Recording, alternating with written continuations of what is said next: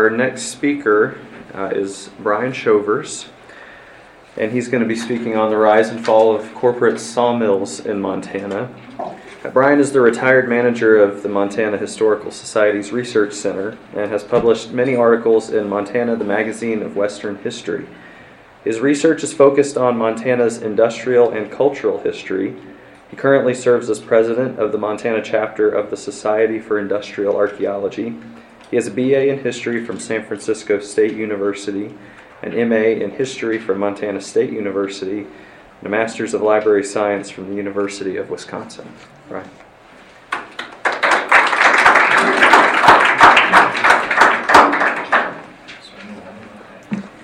Thank you. So, the rise and fall of corporate milling, whoops.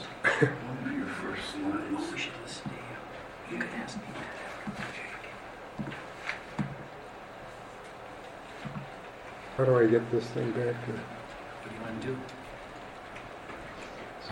Oh, yeah, this is the slide that's on the screen. This is just a preview in case you want to know what the next one is. Oh, okay. New fancy uh, monitors. The rise and fall of corporate milling of lumber followed the historical trajectory of the state. Of the state, is that good? Um, from the territorial period through statehood and on into the 20th century. The story begins with the discovery of placer gold at Bannack in 1862, which led to the establishment of Montana Territory in 1864, followed by the discovery of silver in 1866 at Argenta and copper mining in Butte in the early 1880s. The next critical industrial development was the arrival of the Utah Northern Railroad to Montana in 1880 followed by the Northern Pacific Railroad in September of 1883. Railroads created the first national market for industrial products like steel, copper, and lumber, transforming the agrarian nation into an industrial one. Wood products would become an important part of this equation. A critical element of Montana's expanding timber industry in the 1880s would be its connection to transcontinental railroads. In 1888, entrepreneurs Jay Gould and Sidney Dillon punched the Utah Northern Railroad north 110 miles into southwestern Montana from Idaho, and by December 1881 into Butte.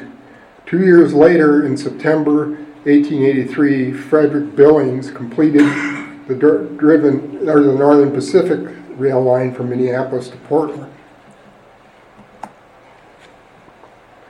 On September 8th, the last spike was driven at Gold Creek, Montana, west of Helena. Construction of the Marent Gulch Trestle, the world's largest wooden structure, was completed by the Northern Pacific in 1883. The trestle gained notice, re- reaching a height of 1,226 feet and consuming 800,000 feet of lumber to build. These railroads cannot be constructed without rail ties and Montana sawmills, and tie hacks responded. In 1884, James J. Hill began construction. Construction of the Great Northern Railroad, the transcontinental um, line connecting St. Paul, Minnesota uh, with Seattle. It arrived in Butte in 1889 and which helped establish Butte as North America capital of copper mining, boosting the new state's demand for lumber.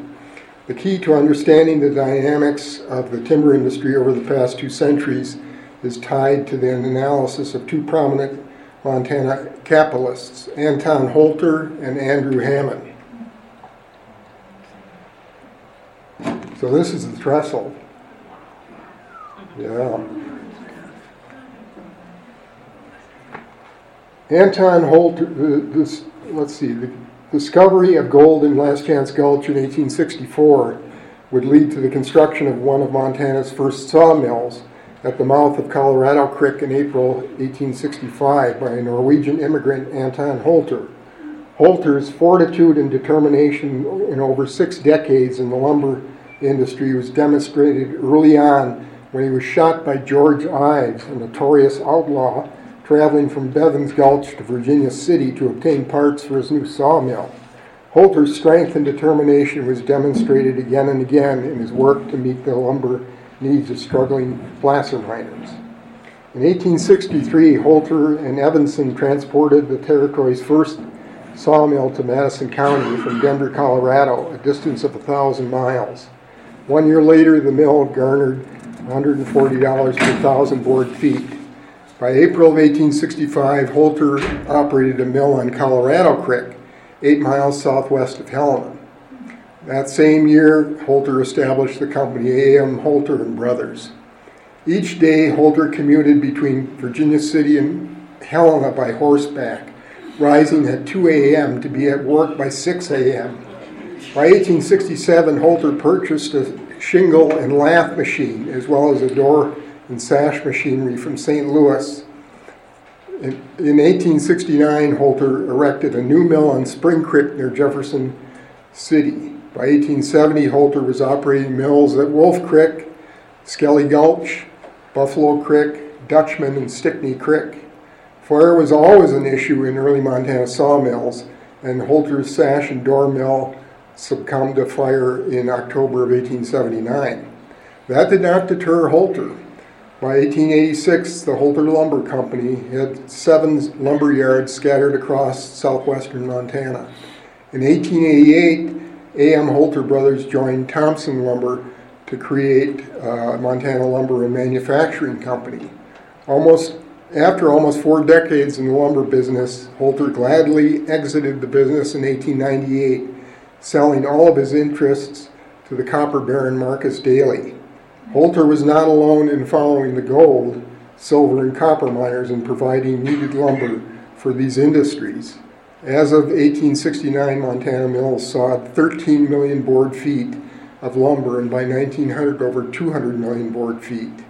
That number more than doubled by 1923 to 427 million board feet, and during the housing boom after World War II, that number peaked at 598 million board feet. Holter's efforts were matched by another Montana timber baron, Andrew Hammond.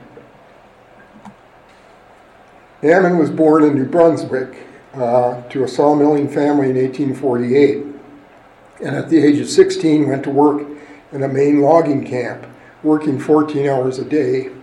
In 1867, the Hammond brothers took a steamboat to Fort Benton to seek work in the Montana gold fields, but ended up cutting cordwood for the steamboats.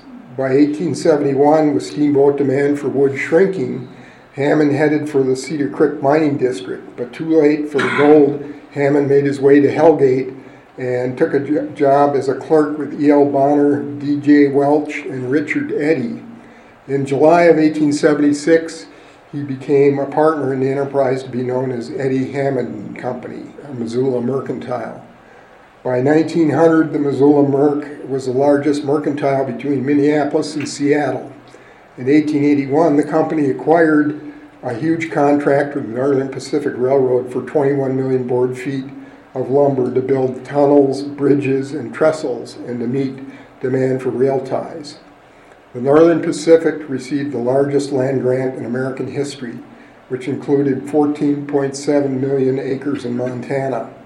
By May of 1882, the Hammond Enterprise operated five sawmills along the Blackfoot River east of Missoula, producing 20,000 board feet of lumber per day. Hammond was a transformational character, transforming virgin old growth forests into tree farms. This process forever altered the American landscape and the way of life. In the end, the Hammond Lumber Company owned timberlands, sawmills, sash and door factories, railroads, shipping lines, and both wholesale and retail outlets. With the arrival of the Transcontinental Railroad, Montana's population jumped from 20,500 in 1870 to 132,000 in 1890, creating a huge demand for lumber. Montana's population would affect the timber industry over time. During that same period, the number of sawmills went from 42 to 100. The Montana Im- Improvement Company built the first sawmill in Bonner, the Big Blackfoot Mill, in 1886, and by 1890 they produced 240,000 feet, board feet per day, the largest mill between Wisconsin and Oregon. In 1898, the copper giant Anaconda ACM purchased the Big Blackfoot Milling Company in Bonner from A.B. Hammond and also acquired 700,000 acres of timberland from the Northern Pacific Railroad. By 1910, AMC had acquired a total of 1.1 million acres of Montana timberland. Another early mill in Bonner was operated by Stimson Lumber, beginning in 1886 and purchased by Champion in 1897. The next three decades saw an enormous increase in lumber production. Between 1900 and 1920, annual production doubled from about 220 million board feet to 400 million board feet. One of the key players in this story was Minnesota entrepreneur Julius Neils. He incorporated the J. Neils Lumber Company in Sauk Rapids, Minnesota in March of 1895. In 1906, he began acquiring ACM timberlands in Flathead County. In 1910, J. Neils acquired the Dawson Lumber Company in Libby, Montana. In order to meet the challenges of the Depression, Neils built a small box plant. Neils died in 1933, but the Neils family continued to operate mills in northwestern Montana, producing grain doors and poles and posts. In 1957, J. Neils Company merged with St. Regis Paper Company. Part of their success could be attributed to selective logging. Three other mills opened in Libby during this period Dawson Lumber Company in 1906, Libby Lumber Company in 1914 and Eureka Lumber in uh, 1906. Expansion of the Montana industry ended in 1932 with the beginning of a national economic depression. During the Depression, the annual production dropped to a little more than 100 million board feet. But with the end of World War II, the demand for housing soared. And by 1948, production of lumber reached a, a new peak of 598 million board feet. In 1946, D.C. Durham opened a sawmill in Columbia Falls he named Plum Creek after a waterway in Minnesota. The company gained notoriety as the second largest owner of private timberlands in the United States, with 7.9 million acres. In 1965, a plywood mill was added. During the 1960s, six plywood mills were opened in Bonner, Columbia Falls, Libby, and Missoula. The uptick in milling created an enormous byproduct of uh, sawdust and wood chips. In 1957, a joint uh, venture between Waldorf Paper Products and Hoerner Boxes built a mill to transform 4,000 tons of chips and sawdust into 250 tons of pulp daily and 1,000 tons of kraft linerboard. The 170 employees doubled mill capacity in three years. By 1968, they employed 438 workers. In 1969, Evans Product, Products of Portland, Oregon constructed the nation's largest, largest particle build plant in, Montana, in Missoula. The post war boom continued into the 1970s. Production peaked in 1978 with 13,494 workers statewide, with the nine largest mills producing 98% of the state's lumber. The boom was largely associated with a variety of new products like plywood, paper, and particle board. By 1972, Plum Creek Lumber operated two sawmills and a plywood plant at Columbia Falls, employing 600 workers in a community of 2,600 people. The use of particle board consumption was increasing at an annual rate of 20%. In 1972, Anaconda sold its Bold Bonner mill and timberlands to U.S. Plywood, and two years later they became Champion International. In 1993, Champion sold its 867,000 acres of timberland to Plum Creek and its mill to Oregon based Stimson Lumber. With the end of World War II and the accompanying building boom in the 1950s and 60s, and the subsequent depletion of private forest lands in Montana came an increased demand for access to federal forest lands in Montana. In 1941, the Bitterroot National Forest adopted a plan for annual sustained yield of ponderosa pine in the forest of 7.5 million board feet. That level of cut- cutting continued um, to expand um, all of Montana National Forests. In 1968, Montana Senator Lee Metcalf asked Arnold Bolle, Dean of the University of Wisconsin Forestry School, to form a committee to investigate Forest Service practices in the Bitterroot and report back to Congress. After months of research, the Bolle Committee published its report and presented Senator Metcalf with a copy. The report describes the problem in detail. I quote, "The problem arises from public dissatisfaction with the Bitterroot National Forest overriding concern for saw timber, um, for saw timber production. It is compounded by an apparent insensitivity to re- the related forest uses and to the local public's interest in environmental values." End of quote. The impact of the Bolle report on logging in Montana's national forests was devastating to corporate sawmills in Montana. At the same time, the producers faced cheap Canadian lumber imports, South American imports, a volatile global commodity market, and economic recession. Back in 1961, the Bitterroot National Forest sold 1.2 billion feet of timber by and by the year 2000, that number had slipped to 114 million feet. Between 1990 and 2010, 28 major mills closed, severing employment for 2,676 workers. Missoula lost 378 workers, and the closure of the two, closure of the two Bonner mills in 2007 2008 meant unemployment for 442 workers. The closure of the two mills in Libby, Champion International and Louisiana Pacific, uh, meant the loss of 240 jobs. In 2002, Stimson Lumber closed its plywood plant in Libby, and five years later, its plywood plant, eh, plywood mill in Bonner, making for a total loss of 636 jobs. In 2008, Plum Creek Timber closed its ply mill uh, plywood mill in Kalispell, and one year later, its mill in Pablo.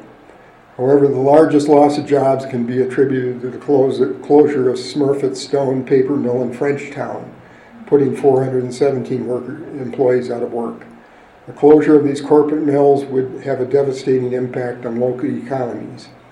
The survivors are Montana's small, locally owned sawmills like Mark's Lumber uh, in Clancy,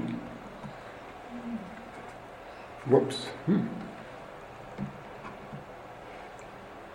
There's Mark's Lumber in Clancy.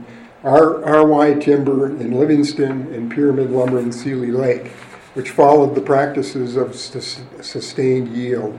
Sustained yield requires selective logging, giving young trees the ability to mature and replanted as necessary. All of these mills are important employers in these communities and will continue to thrive as long as federal timber is available. Thank you.